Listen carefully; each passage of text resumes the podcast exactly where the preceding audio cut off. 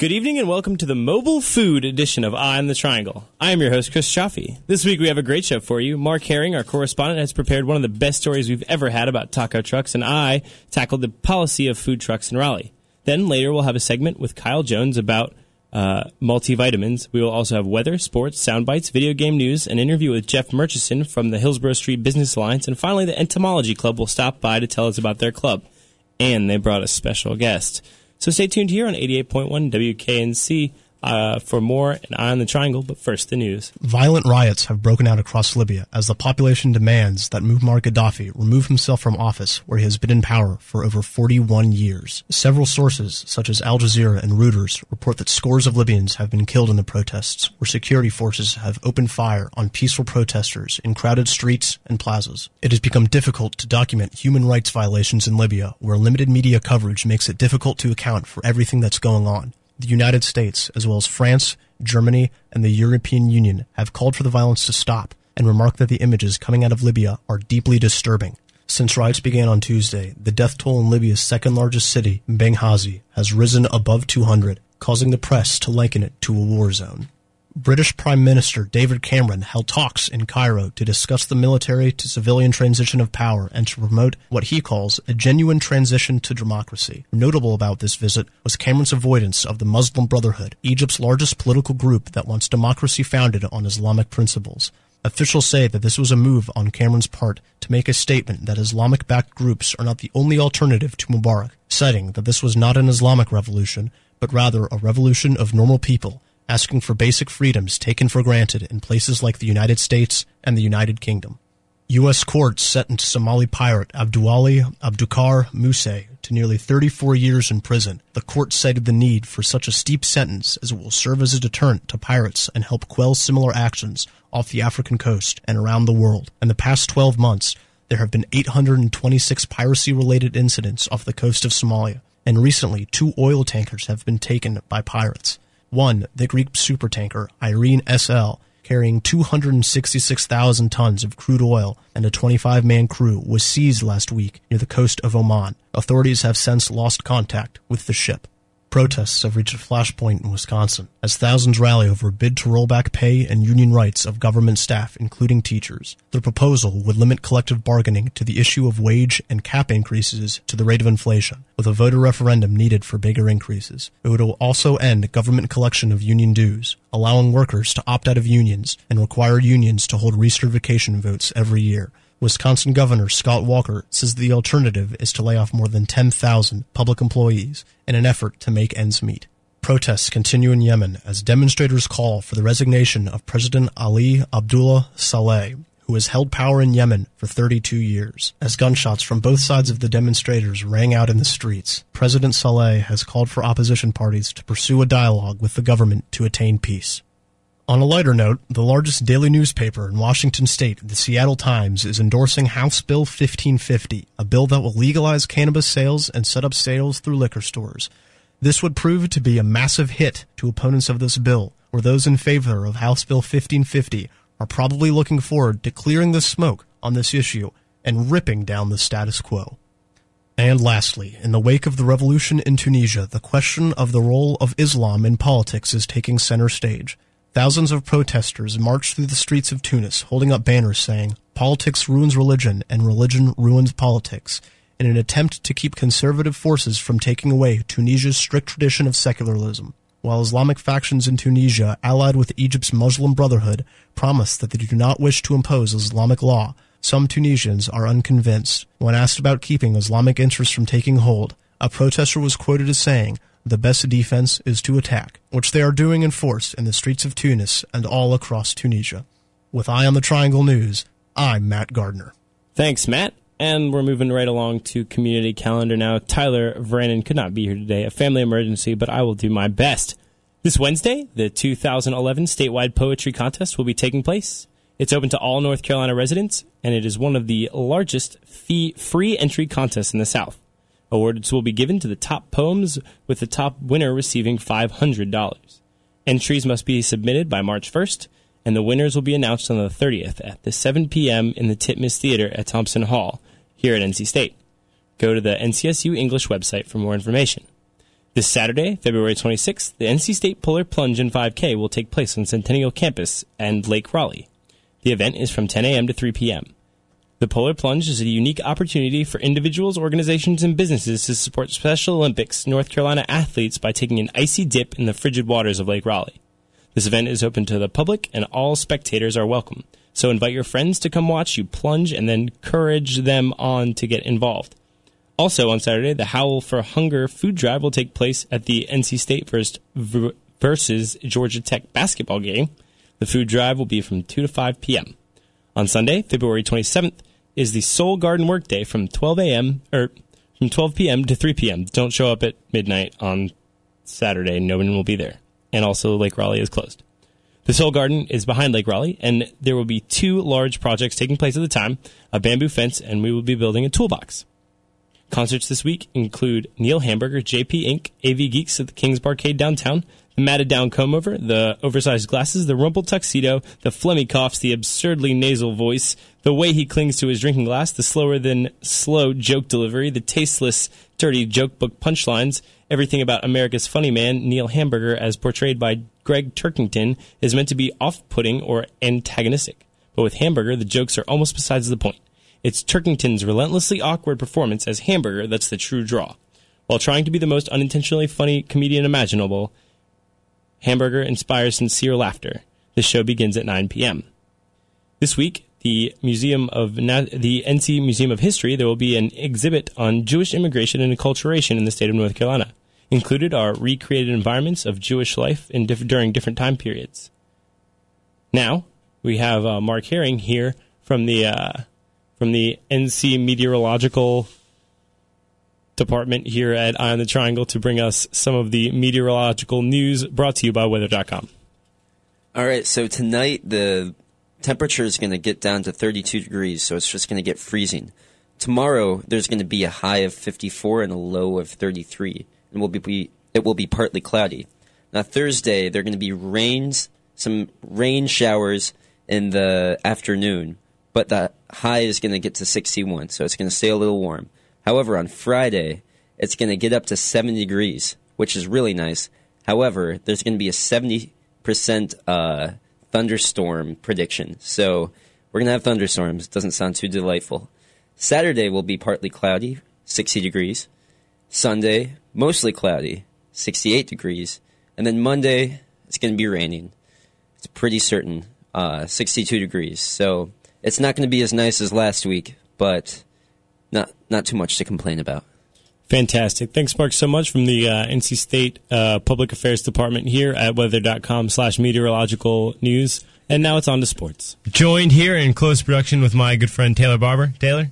How you doing today? Doing good. Uh, doing better than the basketball team, huh? Yeah. It. Uh, well, I mean, the team was doing well going in to uh, Sunday night's matchup against Maryland up in College Park. The team had put together a little win streak. Granted, it was against Clemson and Wake Forest, not two of the best teams in the ACC, both of them at home. So they uh, tried to go get that elusive road win, which they still haven't got outside of the Wake Forest game. Um, and they just couldn't couldn't do it. They uh, had the lead for a long time in the game, and just kind of as Scott Wood kind of summed it the best in the post game, just they they folded in the last five minutes of the game. They had a solid lead going into the last few minutes of the game, and just completely folded. Ended up losing by about six points, and um, just really just a tough one to take because they really had the game in hand, played well for the longest stretch. I mean, didn't show any defense whatsoever. It was just back and forth game, but it's just a tough one to lose because I mean they had it there, they had the opportunity to win, and uh, they blew it. So why do you think we constantly give up right at the end and lose? Because you know, I think we all have heard the jokes about the the packs always choking and stuff like that, and it's very true. Why is that? Well, I mean, I think some of it is just the inexperience. I mean, you guys got to realize that we're relying on three freshmen as our out, as our main playmakers outside of Tracy Smith. I mean, C.J. Leslie, freshman, Ryan Harrow, freshman, Lorenzo Brown, freshman. Yes, they do play not like freshmen sometimes and play show those flashes of brilliance and everything, but then they show themselves as freshmen playing in one of the best basketball conferences in the league in the ACC. So I think that's one of the biggest problems. They, I think offensively, our biggest problem when we go on droughts is we just get very impatient. Um, we don't run the shot clock. We try to work the inside out game. That's the main thing. Work it to your bigs. Let them back down. Either take the shot or kick it back out to someone like Scott Wood, who's shooting over 50% and still can't even manage to get 10 shots in a game, which just baffles me why he's not shooting more. But I mean, but sometimes uh, last game, last night, or I guess Monday night rather, or Sunday night rather. But, uh, he, uh, the problem was that we couldn't get it out when we passed it into Tracy Smith, CJ Leslie. I mean, they were going and t- forcing shots up and double, triple teams instead of kicking it back out. It was just like a black hole in the offense where once the ball went down low, it wasn't coming back out no matter how hard and contested the shot was. So I think if they just be more patient, try to work, drive some, I mean, they'll have a little better luck. And I mean, it's not like they have much time left to do it, but we'll see how they do. Now I know the defense. We uh, you talked about how the fact that they were not doing anything. Uh, Mm-hmm. we were just going back and forth and really uh, losing a lot of points on defense to the opposition. Um, how can we, as a team, kind of reorganize on that front? Well, On the defensive front, this is the biggest knock I have on Coach Lowe. I think defense is something that you have to teach. It's not, I mean, people know how to defend someone. You're going to be a good defender, a bad defender, yes, but you can make players into good. They can work well in a system, and we just don't have one. I mean, if you've ever watched a game and watched uh, the state go into a 2-3 zone, it's just horrendous. It's the worst, and that's where it comes to coaching, comes to X's and O's, finding something that works. You saw last night, Gary, Will- or um, Sunday night, Gary Williams outcoached Sidney Lowe. I mean, he running a three-two zone, just all different stuff. Running a uh, full court press, just things that you don't see when we try to run something different. It's sloppy, and it's just that it's Lowe. It's Lowe not being that good of a defensive coach. He's not a college coach. He's an offensive coach, and it's just something that he's never been able to do, and it's going to be eventually his Achilles heel, and it's going to be one reason, one of the main reasons why he won't be back next year. Right. So on that note, let's uh, let's switch sports to something that's got a little more promise this year. Uh, baseball. Yeah, baseball kicked off this past weekend. They played against Elon in an unusual kind of series. Uh, first game they played at uh, Dail Park at Doak Field. Uh, next game at Elon and the rubber match back in Raleigh. However, it didn't go as well after the first game on Friday uh, as the Pack lost the second two games uh, to lo- end up losing the series. But uh, it was some promising things. Obviously, Corey Mazzoni is the Pack's ace this year. Pitched like it on Friday. Limited uh, Elon to I think just three runs.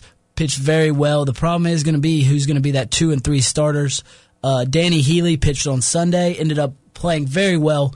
Um, pitched very well and gave up two runs. The Pack ended up losing four two in the ninth inning on a uh, error by the pitcher. Ended up giving a two out rally for the uh, Phoenix to uh, clinch the rubber match, but still a solid game. Some of the the Pack scored I think twelve runs in the first game, but after that only scored four total in the next two. So uh, something maybe to be a little worried about in terms of how the hitting is, but I wouldn't kind of put too much stake into it. Usually early in the season, the pitchers are always very far ahead of the batters. Takes the batters a lot more longer just to get used, get their timing back and everything. So I wouldn't put too much stake, like I said, in that. And uh, hopefully they'll bounce back. They got Penn State this weekend, so uh, or not Penn State this weekend. Actually, that's next week. And this weekend they're heading down to uh, their annual baseball at the beach, where they'll take on some really good competition down in Myrtle Beach, um, and will be a really good test to see how well this team is going to uh, play this year and just uh, the talent that they have. So let's talk about um, baseball this season. Um, how do you think they're going to do? Let's get some previews as to like how we're going to be in the conference and how we're going to be overall in the NCAA. I know last year was a big year for the ACC and the NCAA tournament. Yeah, it is. Uh, ACC, like all, like a lot of the sports, maybe outside of football, is very good. They're a very tough, t- tough conference to play. And I know last year Virginia was number one for a while. UNC was always up there. Florida State was a great team. I mean, it's just it's a tough conference to play. Every everywhere you look, it's going to be a tough matchup, and it's really going to see. I don't know as much on the other teams. I know State returns a good amount of players. The biggest thing is going to be replacing their top three hitters from last year um, in Dallas Poulk, Drew Poulk, and Kyle Wilson. All three of those were integral parts of the offense. Uh, they accounted for the three highest batting averages on the team. Just monster numbers in terms of Kyle and Dallas really setting the table at the one-two spots. Drew Poulk driving them in. So there's definitely going to be some. Uh, need for some of the other players to step up, but I think that's easily going to be done. You have Andrew Simpson returning, who led the team in RBIs last year. Pratt Maynard's just a phenomenal hitter. The biggest trick for him is just finding a place where he can play. He's kind of a catcher, kind of DH more is just getting Pratt on the field and getting his at bats because he's probably the best legit pro prospect that we have on this team. I wouldn't doubt that uh, Maynard will go early in the baseball draft whenever he does decide to enter himself into the draft. And um, the biggest thing, the biggest question is just going to be how that pitching is. Like I said, we have Corey Mazzoni there. He's going to pitch. He's going to get his wins. It's who's going to be able to take that Saturday and Sunday spot, and it's going to be who's coming out of the pin, who, they're, who's coming out of the pin and closing the games. I mean, this team has a lot of good young live arms. It's just going to be the question is they can really perform out in the field, and uh, I really think they'll go as far as the pitching can take them. Fantastic, Taylor. Well, thanks so much for coming in. No problem. See you guys next week. And thanks again, Taylor. You're listening to On the Triangle here on WKNC. The time is about 7:17, but unfortunately, it is time to take a break. However, when we come back, we will have a two-part story on food trucks. Kyle Jones will be giving some insight on multivitamins. We will have the video game current event segment and much, much more. So don't go anywhere. We will be right back. Hello, this is Geet Bazaar. May I help you? Want to request for an old song ji. My husband is also on the other line ji. No, no, no, no. This is new song I'm requesting. no, hold, hold. New- Janji, hold on. new- new hold, song. hold, hold. I want Stop, stop, stop. Koi baat nahi. We'll play both, new and old, every Sunday, 10 to 12 noon. Honey, now you do the dishes and I will listen to Geet Bazaar. I hate Geet Bazaar. Programming on 88.1 WKNC is supported by Tir na nOg Irish Pub in Raleigh. Each Thursday, Tir na nOg and WKNC present Local Beer Local Band Night. This Thursday, February 24th, features music from River City Ransom, Iron Dynamite, and Rocket Surgeon. Tir na nOg also has local beer on tap. More information can be found at tnnirishpub.com or wknc.org slash lblb. WKNC would like to thank Tir na nOg for their continued support. What if you served and sacrificed for your country, but couldn't get the specialized care, military benefits, and career opportunities you needed? Chris Sullivan was shot and paralyzed in Iraq and now needs our help to get back into life. Paralyzed Veterans of America is on a mission, Mission Able, to help our seriously wounded veterans get the care, benefits, and jobs they've earned. Join the mission now for America's paralyzed veterans at mission-able.com. The Revolution.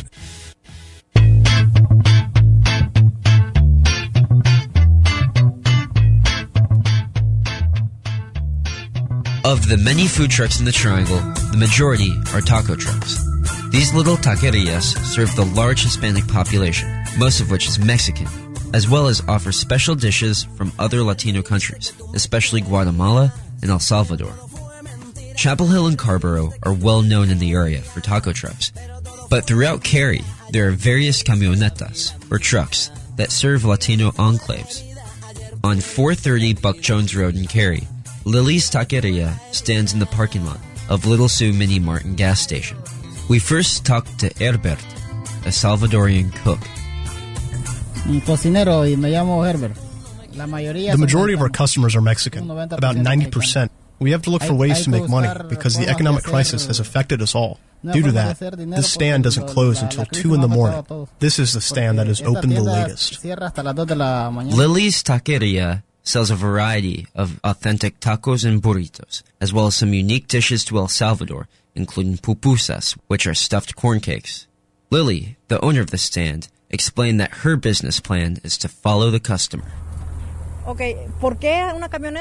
We work from a truck because from a restaurant we wouldn't get much business. We have to go find the people instead of have the people find us. aquí tengo que pagar renta, supo- seguro, ¿verdad? Tengo In a restaurant, you have to pay more rent. Sure, I have bills to pay with the truck, so I have to go find my clients for more opportunities to sell instead of staying put in one place.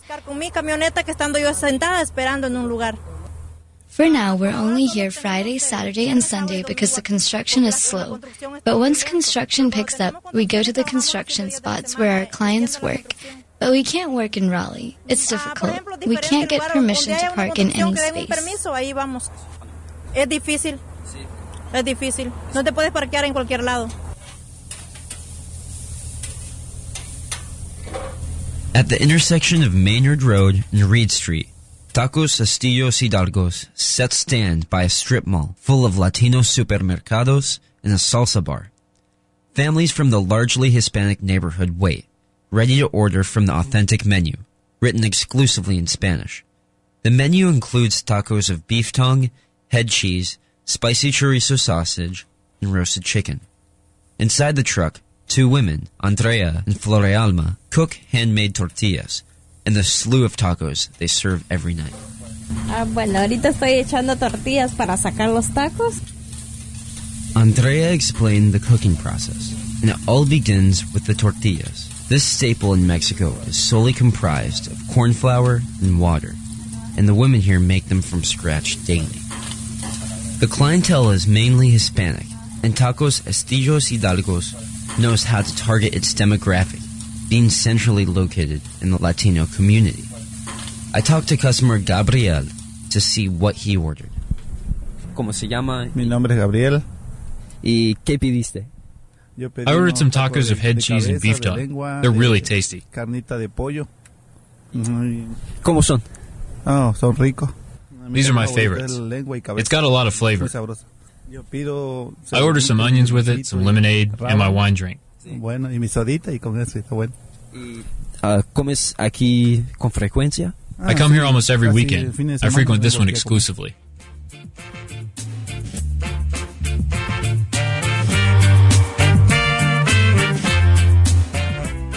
Approaching a new food truck at first may require some audacity, but the vendors are willing to accommodate for particular palates and tastes. The generic steak and chicken tacos are guaranteed on the menu, but many of these taco joints, run and supported by Hispanics, bring with them more exotic taco fillings, such as buche, also known as pork stomach, tripe, beef tongue, head cheese, and pastor, which is like gyro meat.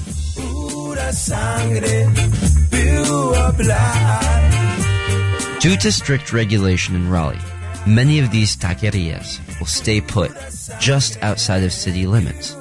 But for foodies with exotic tastes or Mexican food enthusiasts, the trip is just long enough. From Eye on the Triangle, I am Mark Herring, and buen provecho.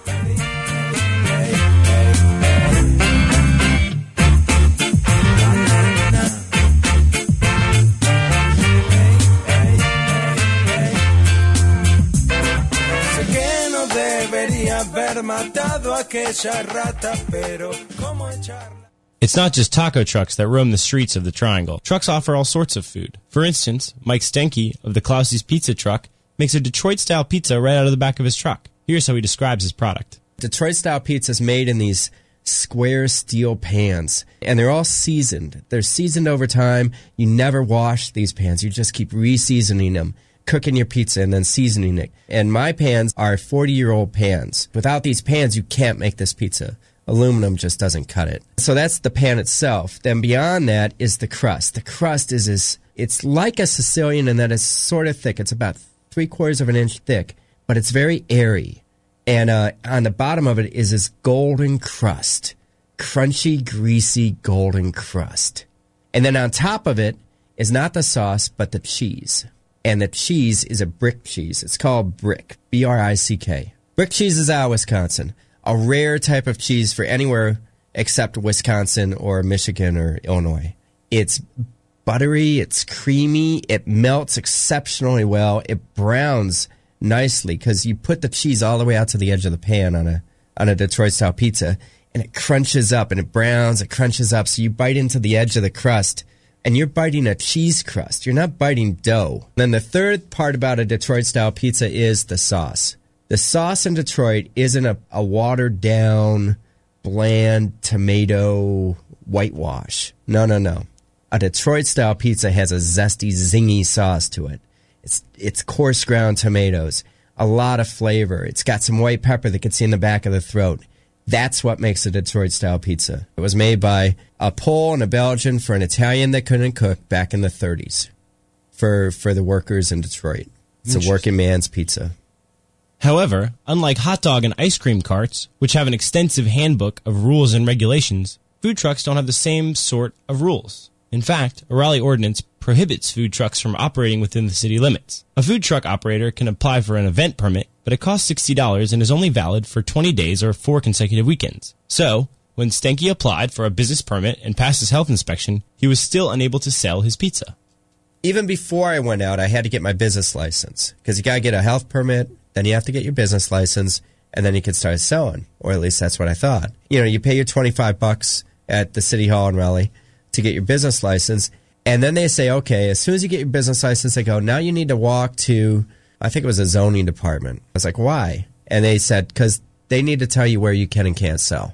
So I go on over to the zoning department. It's like the first thing out of their mouths was, no, you're not going to sell. Not on the city streets, not on private property, definitely not downtown. You are not going to be able to use this truck in the city of Raleigh. Even on private property in Raleigh, a complaint can be leveled against a food truck and the food truck will be forced to leave. No questions asked. The way Raleigh is, uh, food trucks are forced to be in hiding. You, you don't want to come out and say, hey, I'm here. I mean, I know that there's a number of other trucks, and um, some of them don't even want me to talk about them for fear that they'd be hunted down. A lot of the trucks that are here end up in Durham or end up in Chapel Hill or Carrboro. In Durham or Carrboro, trucks have more freedom to set up where they please, and proprietors set their trucks up all over the city. However, for Raleigh based trucks, they're forced to make the trip to Durham every day just to sell their food. And unfortunately, for trucks like Klausie's, a 1977 step van doesn't get the best mileage. In fact, a single trip can cost as much as $70 to just get to Durham and back. So, Stenke is leading the charge to have the Raleigh ordinance changed. However, there's been some serious opposition. It's going to hurt existing restaurants, and we're in a recession. And why do you want to hurt restaurants during a recession? That is probably the chief argument that I'm hearing right now about why Raleigh shouldn't allow food trucks on private property or on city streets. Why bring in more food options? And and my response to it is, I want to someday become a restaurant, and in no way do I want to have a law passed or any rules passed that'll hurt my restaurant but it's it's a completely different type of food. It's a completely different type of experience. I'm food on the go. Unfortunately, we were unable to get quotes from some of the most vocal food truck ordinance opponents for this story. However, Alex Amra, owner of Tobacco Road Sports Cafe on Glenwood South, in a quote to the News and Observer said, Some of these guys have invested a lot of money in getting their businesses open and running. A food truck parked across the street selling the same items, it's not fair to them. If Glenwood South or downtown goes under, these guys roll away. They set up somewhere else. We are out of our investment. And in an excerpt from an article written by Beau Minnick for WRAL News, Niall Hanley, operator of Solas, Diner, and the Hibernian, is quoted as saying, To invest our dollars, pay our taxes to be in a prime location, it should be guarded for us by the city of Raleigh. He goes on to ask, Do we want a city of food trucks, or do we want a city of locally owned restaurants? However, all of the businesses on Glenwood South did not feel the same way we were able to speak to Tyler Goodridge, the head chef at Rockford, who had a slightly different opinion. I don't feel like there's necessarily any kind of direct threat. If they're on Glenwood and they're out here, we're all kind of competing in some sense at some level or degree, but the type of people that come to the Rockford usually come for the atmosphere.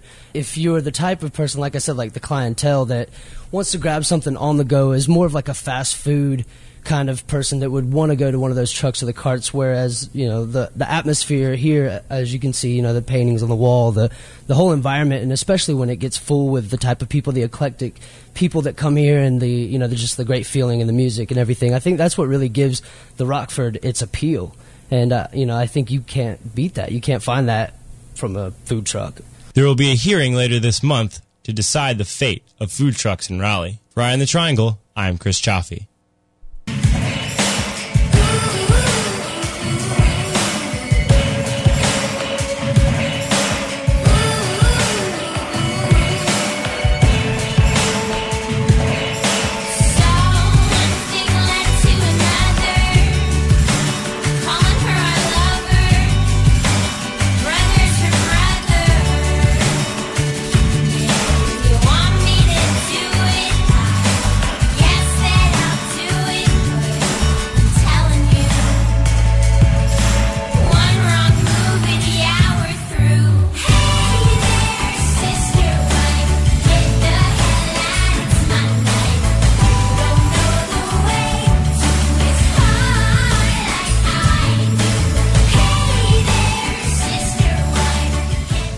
Gaming podcast is recorded twice a month here at NC State, covering games and the gaming industry from a unique perspective. I'm Rich Lepore. And I'm Tim McNeil. And the following is a brief snippet from the Joy of Gaming podcast, a rundown of the latest events in the gaming world. First up, the Smithsonian Art Museum has announced an Art of Video Games exhibit to be released on March 16th. You can do, vote for it right now and pick 80 of your favorite games to be displayed in the Smithsonian. Uh, game selection ranges from tw- the 2600 to the Xbox 360, and pretty much you can get uh, games from any system and any genre. It's pretty cool. It kind of puts to rest the whole argument about games not being art, doesn't it? Yeah, I mean, having video games in the Smithsonian adds a lot of credibility to that. Next up, some really exciting news from developer Telltale Games, the makers of Sam & Max Save the World, as well as Tales of Monkey Island, and more recently, Back to the Future, the game. They've just announced that they'll be making video games based upon two fan favorite comic book properties. The series in question are Fables, a Vertigo comic written by Mark Willingham, and The Walking Dead, an image comic by Robert Kirkman, which has also recently been made into a smash hit TV show. Also announced were details about the Jurassic Park game Telltale's developing, which is due out in April. The game is the first for Telltale that will feature action sequences, quick time events, and even character death. Telltale art director Dave Bogan was quoted on 1UP.com as saying that this game is less about building elaborate Rube Goldberg contraptions and sequences and more about tension and suspense. You know, Tim, these guys are starting to become one of my favorite developers, and these details on Jurassic Park give me hope that Walking Dead and Fables won't just be basic point and click games like they've been doing in the past. In some ways, I almost feel like they'd be good point and click games over than other type of games, just because like the way those narratives and those stories work. But we'll see what they do with it and how it turns out. Are you a big fan of those? Uh, I'm a really big fan of The Walking Dead, and I've read a few Fables, and it was really, really good. But Yeah. I don't know that much about the series Yeah, itself. Fab- Fables is always something I've been meaning to get back to, but just haven't. Yeah. All right. In other news, uh, we've got some interesting numbers on entertainment expenses expenses for 2010. Um, Numbers are in. Basically, video game sales have dropped from 2009 to 2010. In 2009, they were 9.3 of household entertainment expenditures, and now they're only 8.5%, which doesn't seem like that large of a drop, but still it is a drop. Uh, outdoor leisure activities have gone from 20.4% to 25.1. People is- are getting out into the sun, huh? yeah, pretty much actually. That's and uh, cell phone entertainment has gone from 5.3% to 7.4%. Uh, every other category except for those two went down. Um, it's kind of an interesting perspective, an interesting statistic because it seems to imply that a lot of people are getting games for their cell phones because the cell phone numbers include games for cell phones that don't count towards the games. So, Well, the iTunes store has, you know, really changed things. The App Yeah. Store. and so it's interesting to see that you know people are buying the games on their cell phones. That's not counted in that first game statistic. But what's that mean for the future? Is Well, that going to be the trend? Maybe that means that that's the difference. Yeah. Maybe that money has shifted over there. Yeah. So, interesting. Next up, fanboys rejoice. Yesterday was the 25th anniversary of the original Legend of Zelda for the Nintendo Entertainment System. Now we can only hope that the new Wii Motion Plus enabled The Legend of Zelda Skyward Sword is announced for later this year. Until then, we always have the remake of Ocarina of Time to look forward to in the launch window of Nintendo 3DS. It's interesting to think that it's been 25 years since that game came out. It's it really is amazing, and the game did so much to, to really set the set a high watermark for game quality uh, going forward. And what's interesting for me is it's one of those games that now like there will be people playing games regularly who were born after that game was released. I know that really blows my mind. It Yeah. was it's been so long; it doesn't feel like it's been. Yeah, I know. long. But I still have so many good memories of playing that game on the Nintendo. I played it a little bit later than after it came out, but still, it's just really a really strange thing. 25 years ago, that was, was the case. And it introduced so many tropes which we currently have in games today. You know, everything from hearts for life um, to I think it was introduced in that um, to uh, you know picking up different swords and weapons. Yeah. uh, the whole action adventure genre in general. Pretty um, much owes everything to Zelda there. and exploration. It's really cool. Yeah. And on a lighter note, Billy Mitchell, who is infamous in the movie King Kong Fistful of Quarters, has opened up an arcade in the Orlando airport.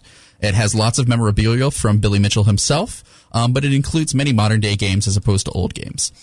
Um, actually, and at the release, Steve Wiebe, who in the movie is sent to be said to be sort of a Billy Mitchell's rival, and they don't like each Yeah. other, all helped him release it, and they're actually pretty close friends. I find this hard to believe because Well- Billy Mitchell's such an egotistical jerk in that movie. I think if you're people who are dedicated to, you know, playing King Kong, you got to be close with one another. You know? That's such an obscure thing. You know. got to have at least a little bit of respect for one another. I find that I find that hard to believe having seen the movie, but from what you say you've heard, um, it's it's sort of trumped up, and they're not really as much enemies as they seem to be. Yeah.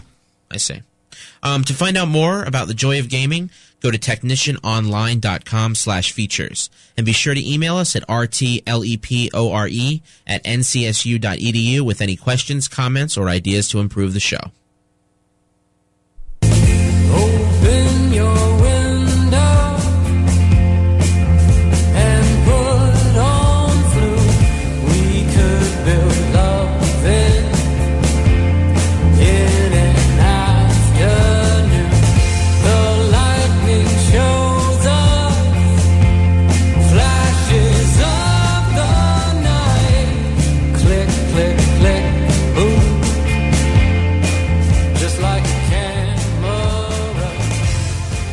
Uh, joined in the studio by Jeff Murison. Jeff, could you introduce yourself?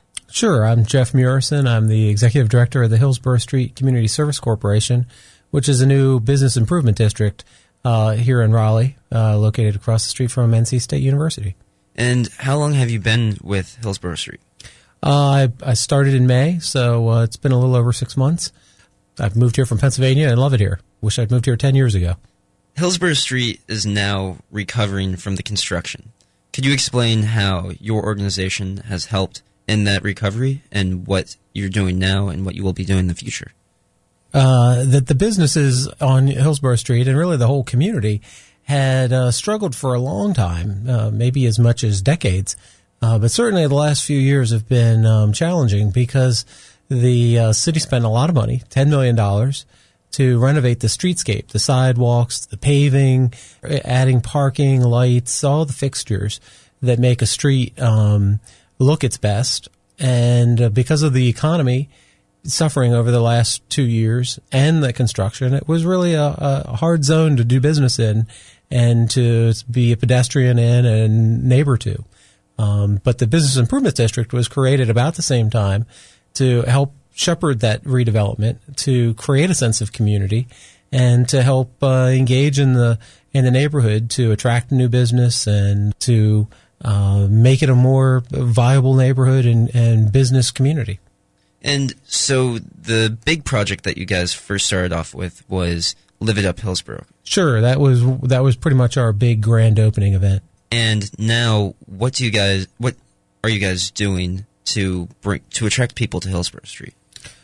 Well, once the construction was completed in August of last year, we wanted to have a big welcoming festival to showcase the street, to reintroduce the neighborhood and the, the community and the businesses to students, faculty, staff, alumni, the neighbors who lived around Hillsborough Street and the, in the communities around um, uh, the corridor, and really all of Raleigh. And we had a great day. It was in September. It was perfect weather. Tens of thousands of people came out. It was a lot of fun. Um, now we're doing the more day to day work to maintain it as a destination and to build upon that. Um, just in the past few weeks, our cleaning and safety crew has started. Uh, we've just hung banners to brand it as a destination and, and welcome visitors to the area. And then we're planning other activities uh, so that we can attract more people to to our community. And all of that helps the businesses. The the more foot traffic, the more likely the sales, and um, that all builds. And I think we've got a lot of uh, evidence to show that it's working. Yeah, and so talking about businesses opening up and appealing to customers, two businesses recently closed down right next to campus on Hillsborough Street. But not all the news is bad. Could you explain what the plans for the street are in the future regarding business? Sure. We're always attracting, and we're, always attracting new business and uh, working to re- maintain the businesses that we have. But businesses come and go. Um, that's a natural part of the evolution of any business and its life cycle. Uh, uh, we have had a couple of businesses close recently, and that's you know that's unfortunate. They were great parts of our uh, neighborhood, uh, but we've got some really exciting things coming in. Uh, since the grand opening, since the uh, construction started, we've had five new businesses open um, in the territory, and we've got three or four coming. And one of those locations, a uh, new um, uh, pizza place is coming. It's called Hot Box Pizza. It's it's sort of a neighborhood bar, uh, restaurant, pizza joint. We've got a really really cool grassroots oriented uh, businesses opening up in the in the near future. It's called Roundabout Co-op It's an art co-op formed by uh, artists in the neighborhood, and they're opening a retail shop where they're going to be able to both make their own art and then sell their own art. It's all run by the artists. Uh, it's a great addition to our community. It connects the best and the brightest of the university and that creative element with the uh, purchasing needs of the students, faculty, and staff, and alumni, and the neighbors that live just blocks off of the Hillsborough Street. So we've got some really cool businesses coming, and uh, we've got some more you know fun, exciting redevelopment coming in the very near future as well. And so, if someone's interested in contacting you and uh, learning more about Hillsborough Street, how can they do that? Sure, we have a web page, hillsboroughstreet.org. Uh, you can also call, call our office. Our number is 919-800-0135. I'd be happy to talk to you and help uh, help answer your questions. But you know, we get calls all the time from folks looking for new places for their businesses to, to locate on the street. We're doing a lot of work on uh, some major redevelopment sites on the street where um, investment going on uh, to build, you know, probably in the neighborhood of over 200, 250 million dollars worth of redevelopment within our community. Um, and so we're, we're, we're happy to talk to people. Great. Well, thank you uh, for stopping by, and it was a pleasure talking to you. Yeah, thank you for having me, and we'll, we'll see you out on Hillsborough Street. Tengo en mis labios cuando hablo contigo. Ella tiene otra flaquita. Oh, oh, oh.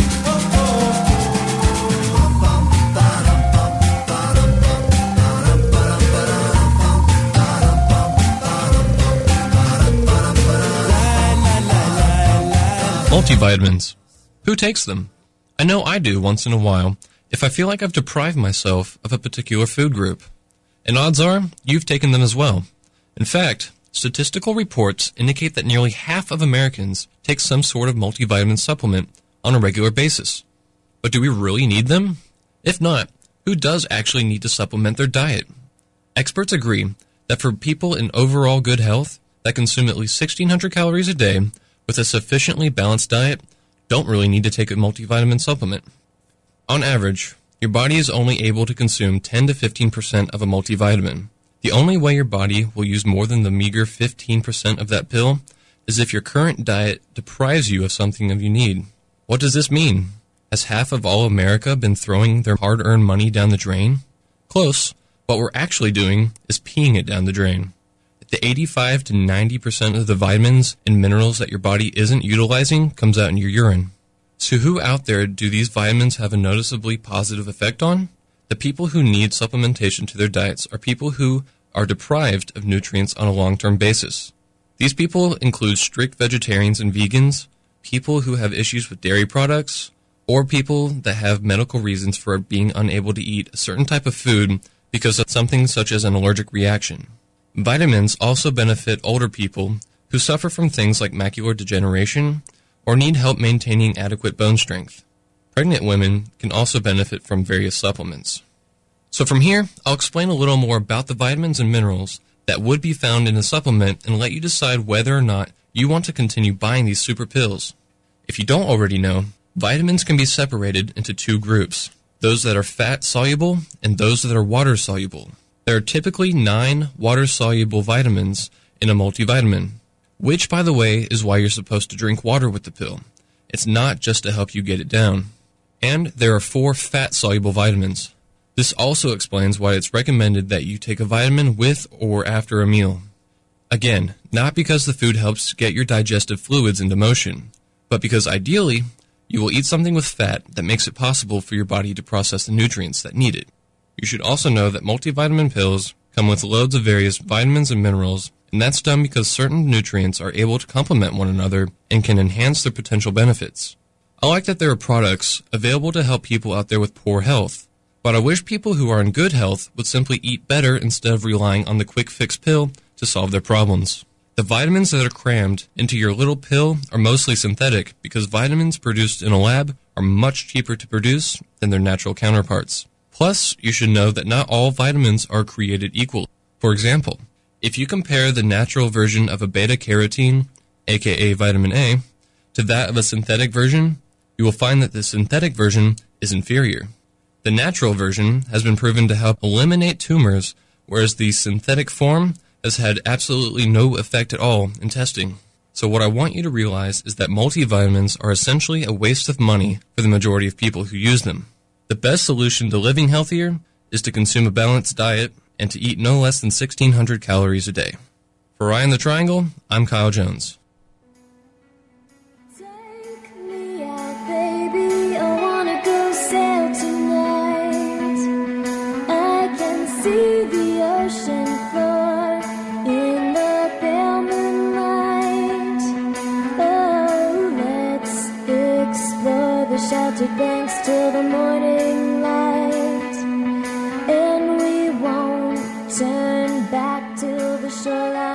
I'm here in the studio with Axel Davis, a senior in electrical and computer engineering.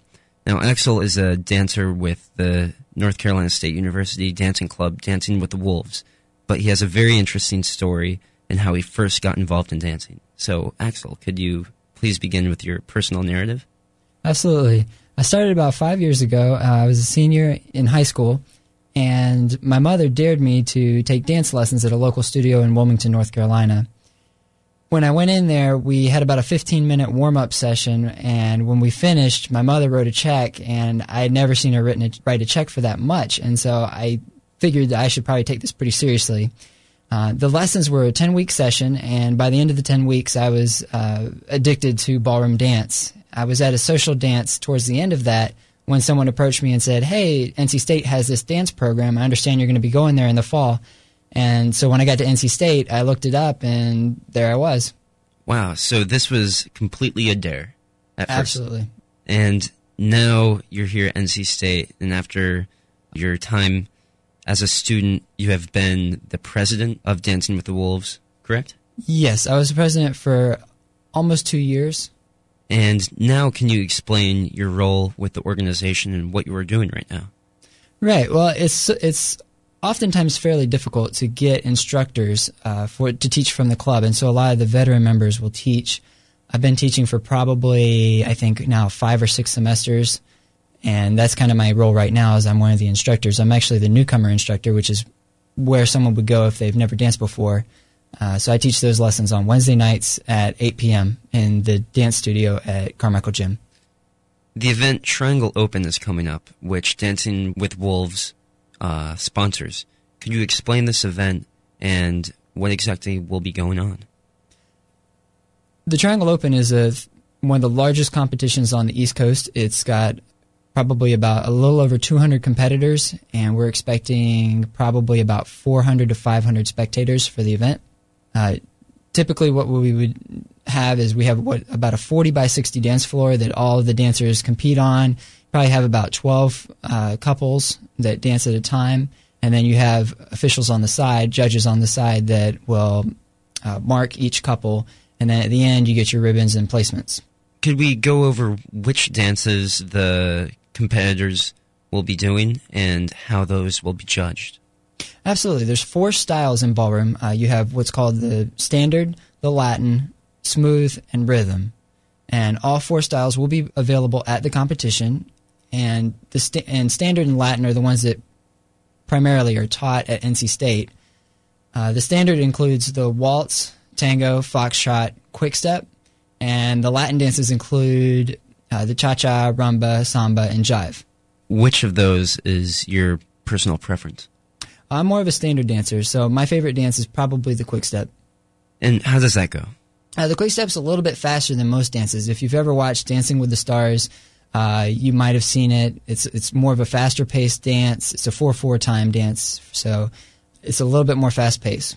And Triangle Open will be featuring all these different dances. Could you explain the different levels of uh, dancing competitors and also the professional dancers who will be coming? Absolutely. So uh, we have in what's called syllabus division and then open division. In syllabus division, this is kind of where you learn all of your figures, the basic figures, and we have different levels, so you don't necessarily have to start right with the best people. Uh, so we have what's called newcomer, bronze, silver, and then gold levels, and that comprises the the syllabus events. And then after that, we have what's called the open level divisions, which is the novice, pre champ, and then championship. Uh, the two show dance couples that will be performing on Saturday night at the Triangle Open, uh, their names are uh, Pasha Pashkov and Daniela Karagach. They're the current U.S. 10 dance champions, which means they do both the standard and the Latin. Uh, they're currently the number one couple in the United States. And then we'll also have professional couples, uh, Dima and Erica Sazinas. They're going to be performing some standard dances for us as well. Wow. And so this isn't just a competition, but it's also an entertainment event. Absolutely. If you've ever seen Dancing with the Stars, the show dance performances are as good, if not better, than what you would see on Dancing with the Stars. And if anyone is interested in going to Dorton Arena, just down Hillsborough Street, to watch and observe the dancing, how can they get in touch with Dancing with the Wolves and go spectate Triangle Open? Well, we have a website. It's called www.triangleopen.org. Uh, it has all the spectator information. You can purchase tickets online. We'll also have tickets available at the door if you don't want to pay by debit or credit card. Well, thank you very much for stopping by and uh, break a leg with the competition. Absolutely. Thank you.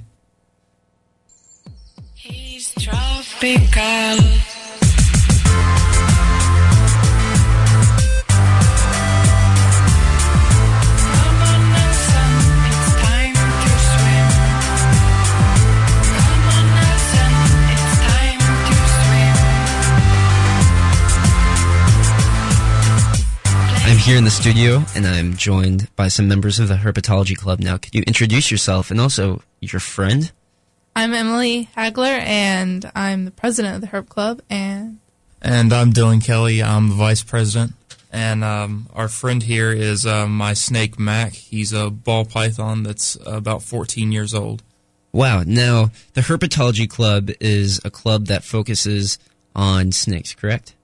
Reptiles and amphibians. A lot of the club members have snakes because they're easier to own than a lot of lizards and amphibians. But we try to focus on all of them. Uh, we don't try to just focus on snakes. Yeah. And so, what drew you two t- towards herpetology? well, personally, I've always had an interest in herpetology, even before I knew it was herpetology when I was just itty bitty. Because I can remember the day I found out that I liked snakes was when my dad chopped the head off of a snake, and I was like, "That's not right." And ever since, I've been fascinated with all of them, and it's just grown into where I am now.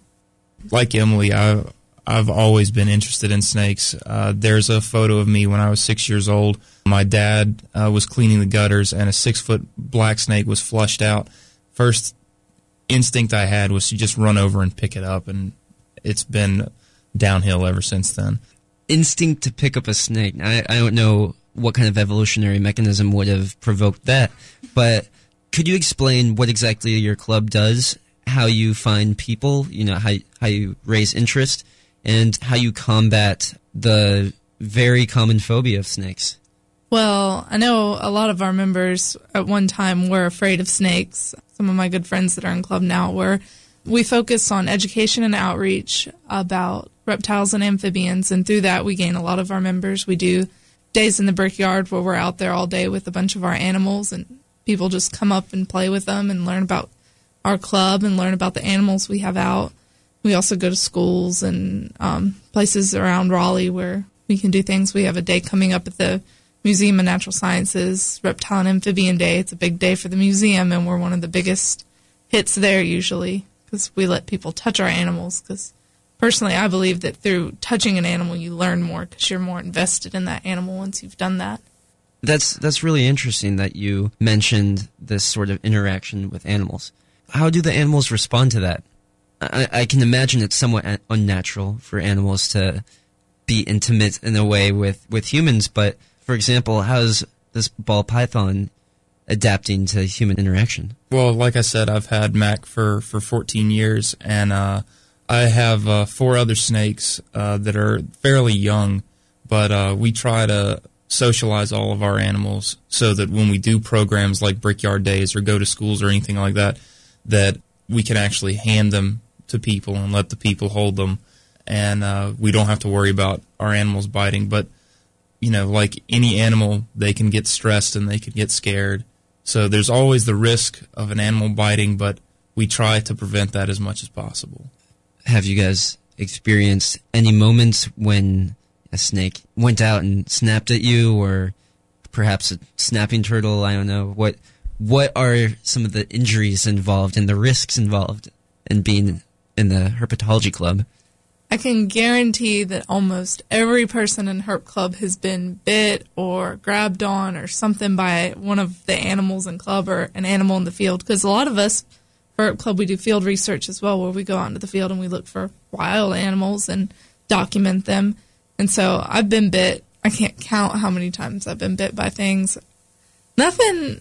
I think my worst bite came from about a six foot boa constrictor, and she was hungry and thought I was food and latched onto my hand when I went into the cage. Six feet long. Six feet. Wow. And uh, did she start No. coiling? No. She she immediately realized that I was not food and released because I pulled back.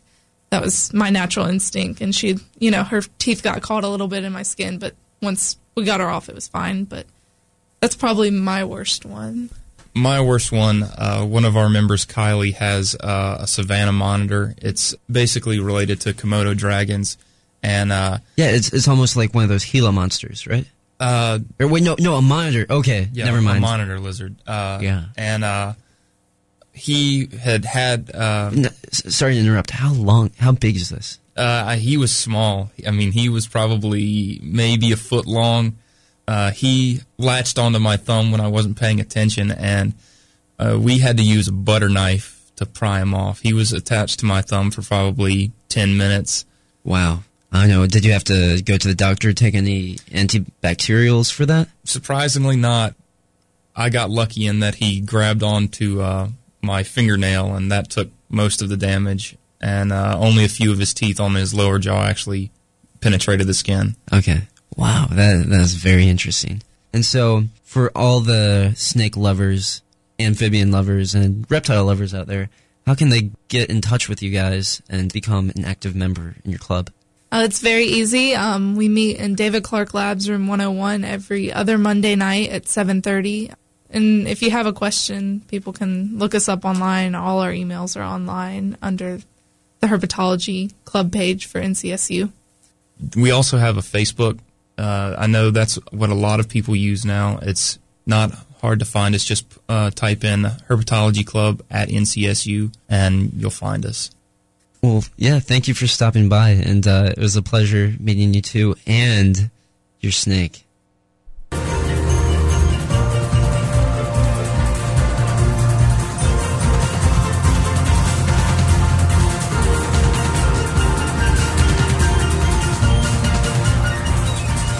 Hello, and welcome to This Week in History. I'm Nick. And I'm Dave. This week in 1815, Napoleon Bonaparte escaped from his exile at Elba. He would go on to take back his status as emperor during his Hundred Days campaign. After his defeat at Waterloo, however, he would be sent back into exile at St. Helena, a lot further away from France, until his death. Only four genuine death masks of Napoleon's face were made, and one of them is housed at UNC's University Library.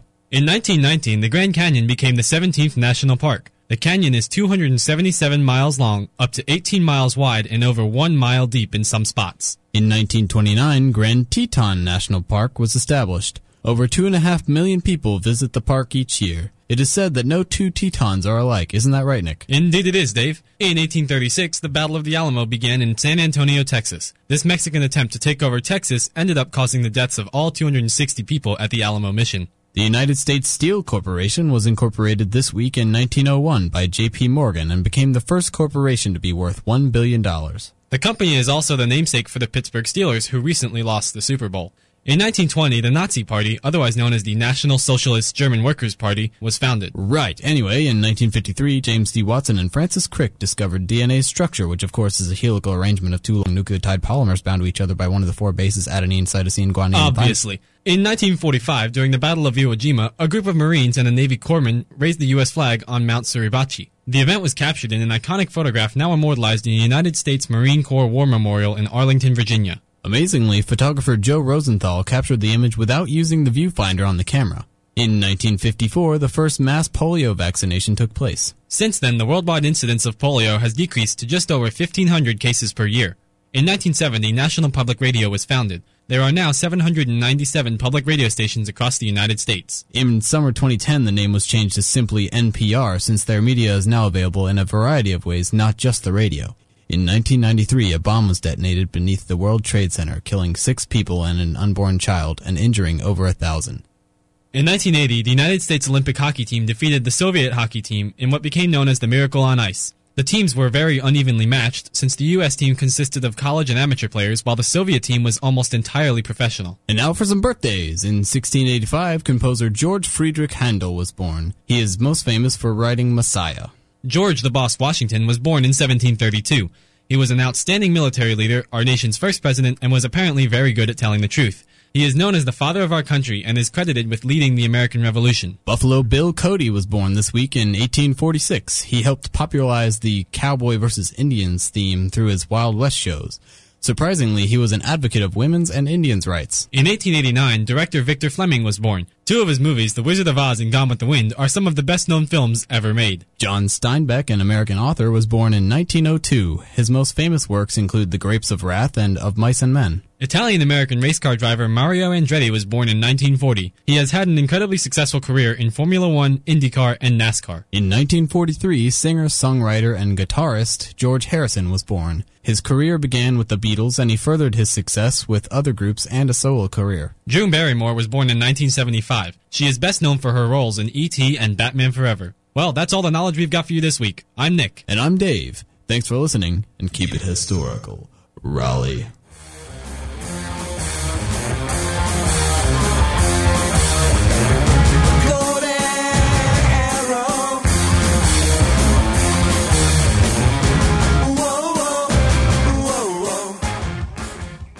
Monday can be a pretty stressful day, so I headed to the library to see what exactly students were doing and why they need a break from life, school, and everything else that's going crazy in their lives. All right, could you introduce yourself and explain why spring break needs to come two weeks earlier? All right, I'm Dion Morrison, and uh, spring break needs to come earlier because all this work that we're doing in school, all these tests, I mean, it's just getting stressful. Yeah, so you got a book with you right now. What are you studying? Bio 183. I got a biology test Wednesday. How's that going? Not good. Not good at all. Does spring break need to come on Wednesday? It does. It really does because I got another test Thursday that I got to study for too. Oh, I'm sorry, dude. Now, uh, what are your plans for spring break? As of right now, thinking about going down to Myrtle Beach and just hanging out with a bunch of friends, having a good time. Sounds good. Well, thank you. Thanks, man. I'm Nida, and um, I'm here at NC State, majoring in biology. And I want spring break to come two weeks earlier because I don't want to take my psychology and biology test. And have you studied for these, or you don't want to study for them, or are you just anticipating something really bad? What's going on? I just don't want to study. And what are you doing for spring break? Um, planning on going to Myrtle Beach. Well, that sounds fun. Yeah. Better than a test. Yes, definitely it is. That's why. I, that's another reason I want spring break to be here now.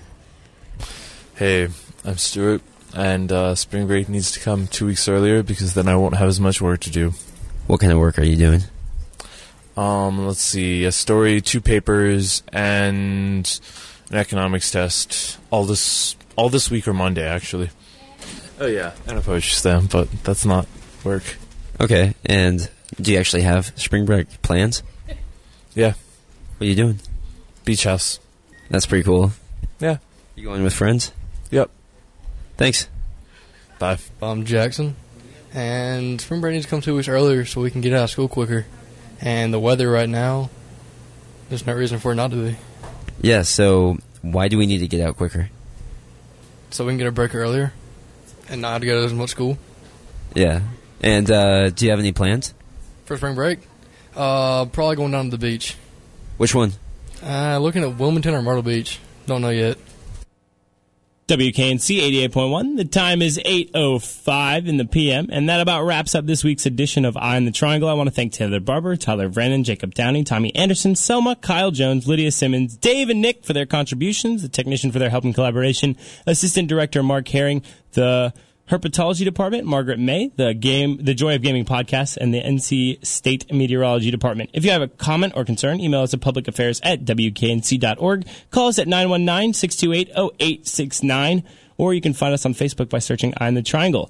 And if you're more of the snail mail type, our address is WKNC 88.1 FM, Attention Public Affairs, Campus Box 8607 343, Witherspoon Student Center, Raleigh, North Carolina 27695. And feel free to drop us story ideas or anything that you might be thinking about this week. We'd love to hear from you. We don't get nearly enough mail.